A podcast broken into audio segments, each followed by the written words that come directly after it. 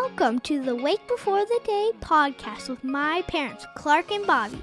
We're excited to talk about the Bible and the Holy Spirit adventures. Thanks for listening.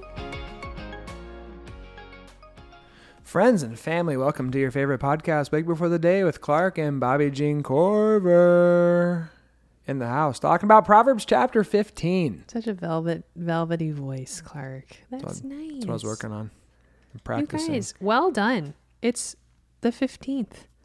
That means we're on the downhill. yeah. I mean, te- uh, tomorrow. technically, Tomorrow. not, yeah, yeah, tomorrow we're on the downhill. Well, We're almost at the top of the hill. 'Cause there's 31 chapters and 15 is like After you read this- 48.9999%. I know. You you guys know what I was saying. Speaking of saying things, that's what we're talking about in this proverb is kind of turning the we've talked about this a few times, but turning the attention and focus a little bit here initially back to language and words and speech and how important it is. So mm-hmm. Clark, why don't you read the first 7 verses and then we'll unpack it a little bit. All right, a gentle answer turns away wrath, but a harsh word stirs up anger. The tongue of the wise adorns knowledge, but the mouth of the fool gushes folly. The eyes of the Lord are everywhere, keeping watch on the wicked and the good. The soothing tongue is a tree of life, but a perverse tongue crushes the spirit. A fool spurns a parent's discipline, but whoever heeds correction shows prudence.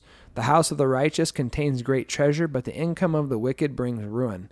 The lips of the wise spread knowledge, but the hearts of fools are not upright. That's good. That's really good. Hmm. So, like we've read before in the Proverbs, there's so much to learn and really spend time in uh, when it comes to our tongue and the words we use and and why why do we use these words especially I mean, if you guys just reflect on your last 24 hours, how was it for you? How was it for you um, in the morning? How was it for you, you know, after lunch and then headed into evening time with your family at work, at uh, the with- gym? with our speech or what with your speech? Yep. How was your speech? If you actually really do an examination here, how was it when you were in conflict? How was it when things, you know, were were just kind of Hmm. Mundane or yeah, when they were kind of getting heated with somebody? I I think that if we're if we're honest, there's so much to unpack when it comes to that. I think I think of parenting because that's kind of what I'm doing a lot right now in my life. And there's all kinds of phrases and quotes that sound like this, like what you say to your kids become their inner dialogue. That becomes their inner monologue. That becomes kind of the voice that and tone that they use. Um, how you dialogue with your spouse is really impressionable for your kids. So all these things, like that's really good information to take in and know. But you guys have experienced this in your life too. Like you've experienced when people have spoken and when it's like the like the Psalms say, when it's stirred up anger or when it's turned away wrath, when there's kind of been like soothing words that's been a tree of life. Like what is that what's that been like in your own like and the and, and the reason why is because if this is being brought up multiple times in the bible then we actually need to stop and consider and take time this isn't just an excuse then to like, oh, we've heard this before. Let's skip through these verses. We know that's good and this is important. No, it's actually an invitation to sit and to take time. And so, really, when it comes to managing conflict, when it comes to like, are you kind of the person that stonewalls? Are you the person that turns away? Are you a sharp, sarcastic? What like what what does that look like for you actually, and why? If you really sit in it with the Holy Spirit. When it comes to like these points of conflict specifically, it's like, are we putting gas on this? Or are we trying to put a blanket on it? Or that's some of the languages like, are you fighting fair? Like, are you Yeah. fighting for your marriage? Are you fighting for you know, whatever's going on? But if you actually sit down, like there's, there's, you know, we have a note here for cru- the Crucial Conversations book and how that has like a lot of really helpful information about how to dialogue in a, Mm-hmm. in a way that's where your end goal is, is actually like a good thing, like Yeah, a God the, honoring the thing. author talks about creating a pool of shared meaning. Meaning it's like, I'm really mad. You're really mad. What do we Right. want the outcome of this situation to be? We both want to be content with the business decision. It's like, Okay, how do we want, get Do you want to be happy with this decision? Do I want to be Mm-hmm. happy? Okay, now that we're starting with the same goal, let's enter into this. And then Mm-hmm. it unpacks how to talk about things well. I can just remember looking at verses one and two, the whole gentle answer turns Oh, away yeah. wrath, harsh words stirs up anger. The times that I've come in and tried to match the volume Yeah. and the the ferocity of the people in a situation, whether it's my kids at home or it's somebody at church, it, it hasn't Sure. gone well. But when you come in and you enter quietly, I'm um, still with strength, but with honesty and graciously, it often defuses the situation. Like we were, Right. we're trying to figure out with our kids, especially the ones that are younger, and by younger I mean like two, three, four, five. Um, sometimes they are so mad, and they don't even know why they're mad. They're not able to regulate their own emotion. Right. And so mom and dad have to come in and gently and quietly sit with them. And in time as they they settle down, kindly and gently talk. Sometimes the kids are screaming or someone in a situation it's Right, like you want to yell yeah. over them so they can hear you and actually what happens is when you come in and talk quietly, that more quickly brings Yeah. the the situation down at a level that everyone can speak, everyone can be heard, Mm-hmm. and it's really it's really important. And so just the reality of that proverb is Right. is so helpful. And it talks about Yeah. how there's like this communication of knowledge again. Like when you're surrounding yourself with wise people, you're going to figure out how to do this well, and you're going to watch other people do it well. Because there seems to be like a chain reaction in this chapter where one, you intake wisdom, and then that that heart grows in wisdom. It informs what you say. Right. And then it talks about how um, this makes the face cheerful. And how this then in Yeah. turn encourages other people and inspires them on this process of wisdom. And so it's like how I sound and how I look either again puts gas on that fire or I am trying to help put the fire out. What's it going to be? And you Yeah. mentioned it um, a couple podcasts ago that whole the mouth reveals what the heart conceals.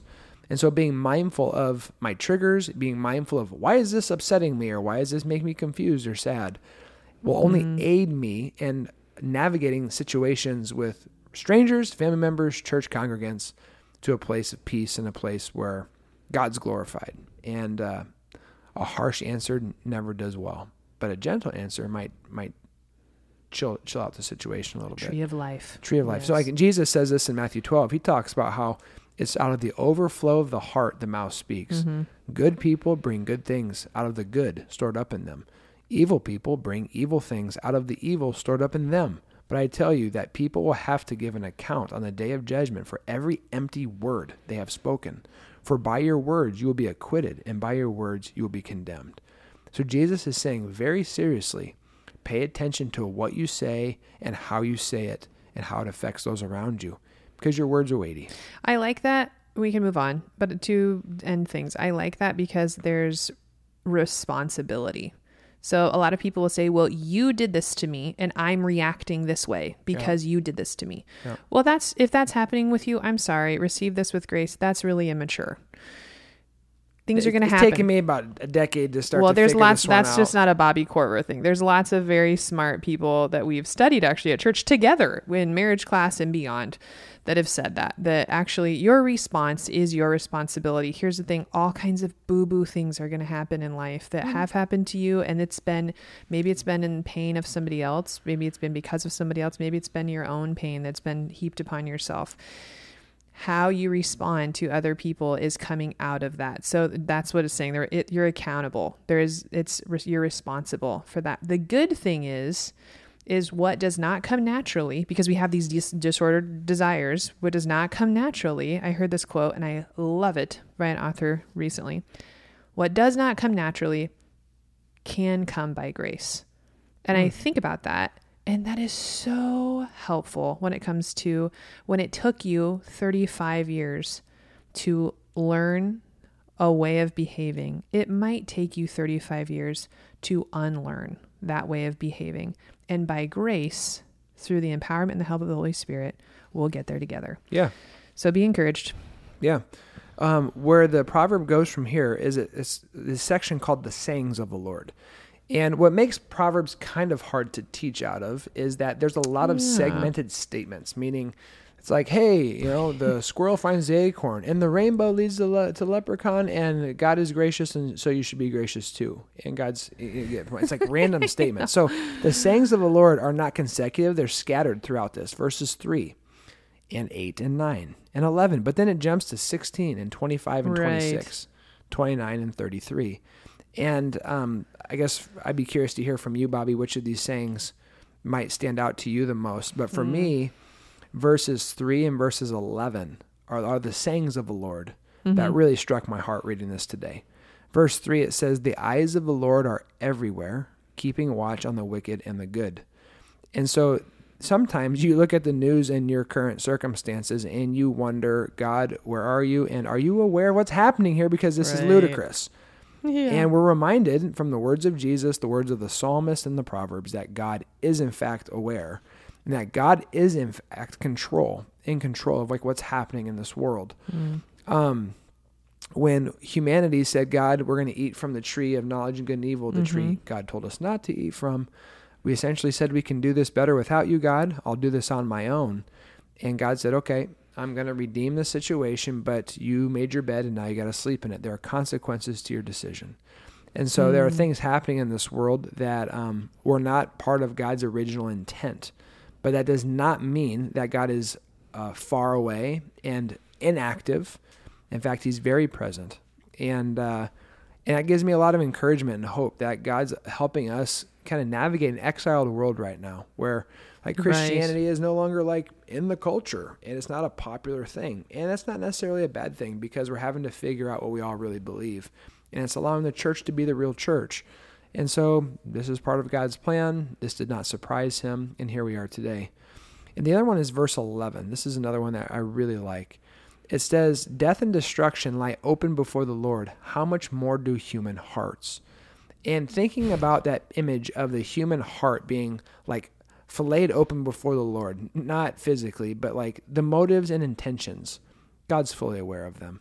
I think of Samuel's mistake in 1 Samuel 16 when uh, Saul has fallen and the next king of Israel is to be elected. And so Samuel is sent uh, to the Bethlehem region to this man named Jesse to see his sons.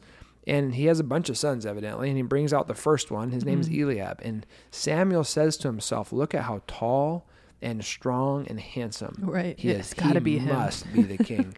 and God responds to him and says, God does not look at what you look at, Samuel. He says, Man looks at outward appearances, but the Lord looks at the heart. And so when you look at the craziness of the world in verse 3, for me, I'm like, oh, thank God he's in control. He sees what's happening. And then I look at verse 11, and you're like, God, thank you that you know my heart and you know the mm-hmm. hearts of every man and woman in this world. And God, would you continue to reveal my heart to myself? Because sometimes I'm not even aware of what I'm doing and why I'm doing it the good, the bad, and the ugly. And it's like, this is a good saying of the Lord that my heart is laid before him. God, would you teach me and show me why my motives are what they are and why my intentions are what they are? So, Amen. how, Bobbie Jean? You know what I really love? What Better really a love? small serving of vegetables with love than a fattened calf, fattened calf with hatred. I tangent. I have a fear, you guys, of being at a restaurant and like sending something back and like, oh hey, this is this has like a you know a mushroom growing out of it or so like fungus. Like I will I won't send it back because I'm afraid. But that- You did this recently. I'm proud of you. I know. When where did I do that? We're at this uh, healthy restaurant. I don't know where it was. Uh, oh yeah Table something. Hey, you guys, don't ever get a drink called Kale Aid. Don't ever get I, it. I mean, I could tell you that right now. They said the name. I looked at you like Kale Aid. That sounds horrible. Well, I looked at the ingredients and I was like, I don't think I think this Oh, sounds pretty good. It's Well, like the- on well, ice. The, dude talked you into it, and then you got That's it. That's true. Burned your I couldn't do it. It's like, ugh. Bobbie's like, Clark, what do I do? What do I do? I'm like, No, This guy pushed calm. it on you, and pushed it on you. Tell him this drink stinks. I want something else, please. And you did a fantastic job of it. And then you got the pear one, and the pear, the prickly pear. It was good. you guys, anyway, what I Let's keep going. But what's so on point about that is how there's just an urge here that is out of again the desires. So it's like, hey, here's this wonderful fattened calf, which And I you know, hate you. and at the time, Or like, I love you, and here's four peas. I don't care I, if you're a server or if you're someone. I, God bless you. I'm so grateful for you and the work that you do. You take the You four P's terrify of, me You the, the four P's of love or the steak of I'm hatred. just nervous that something like, oh, hey, I accidentally sneezed. all over your cheeseburger or something. Yeah. Anyway, the motive that's what's important. So if you think about the the fattened calf, that's like the prized meal of the day, the fattened calf. But if it's served with hatred, with there's you know when the intentions are are not good, well then don't don't give me that. Don't give me that. Mm-hmm. And so that's sticking out to me. Yeah, and, and not only in verse 17, but but verse 28 also kind of talks about that how the heart of the righteous weighs its answers, but the mouth of the wicked gushes evil. And so what the proverbs are continually reminding us of is that it's not just about watching what you say, but it's inspiring us to look at the intentions and motivations of our heart. And we got to say, God, I need your help to do this. And take those um, opportunities where we're inclined to like speak unkindly or harshly or sharply as opportunities to say, all right, God, why is this irking me right now? Why am I speaking so sharply? What's going on in my heart? Right. The truth is, you can sp- still speak um, hard truths kindly. Like we can still Right. speak things that might be difficult to hear, you know, that are not in a harsh way. And so, Well, really, that's like the that's community. yeah, you know because we we want to be students like this is saying actually two proverbs ago was saying that too like be heed correction Heed that's correction. oliver too That's Yeah. right. And, and one of the, the things that says in the next section too, it talks about like receiving this from other people. Verse 22, plans fail for lack of counsel, but with many advisors, Mm. they succeed. And so the point here is again, getting the right counsel and the right advisors. Um, I just think about when David was getting uh, chased down by Absalom and he had got Mm. one of his friends who was a priest and said, basically stay behind, be a mole and mess with the other advisors and thwart their plans. And it happens. And Absalom listens to um, his young friends, his young Mm-hmm. advisors, who are like, "Yo, you tell him your dad was mean to you. I'm gonna be real mean to you, and here's what I'm about to do."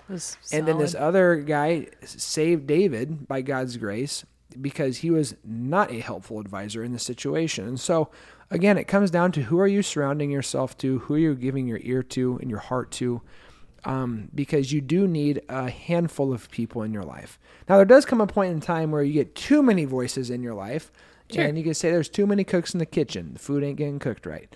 And you need just the right number of people. I would say get two to four to five people that you trust, that love Jesus, have walked the walk, are older than you. Not all of them have to be, but some older than you that have experienced things that you and I haven't quite yet experienced and receive their words of advice. yeah you guys okay we're heading into the home stretch here so 25 through 33 kind of just talks more about the power of speech and Mm-hmm.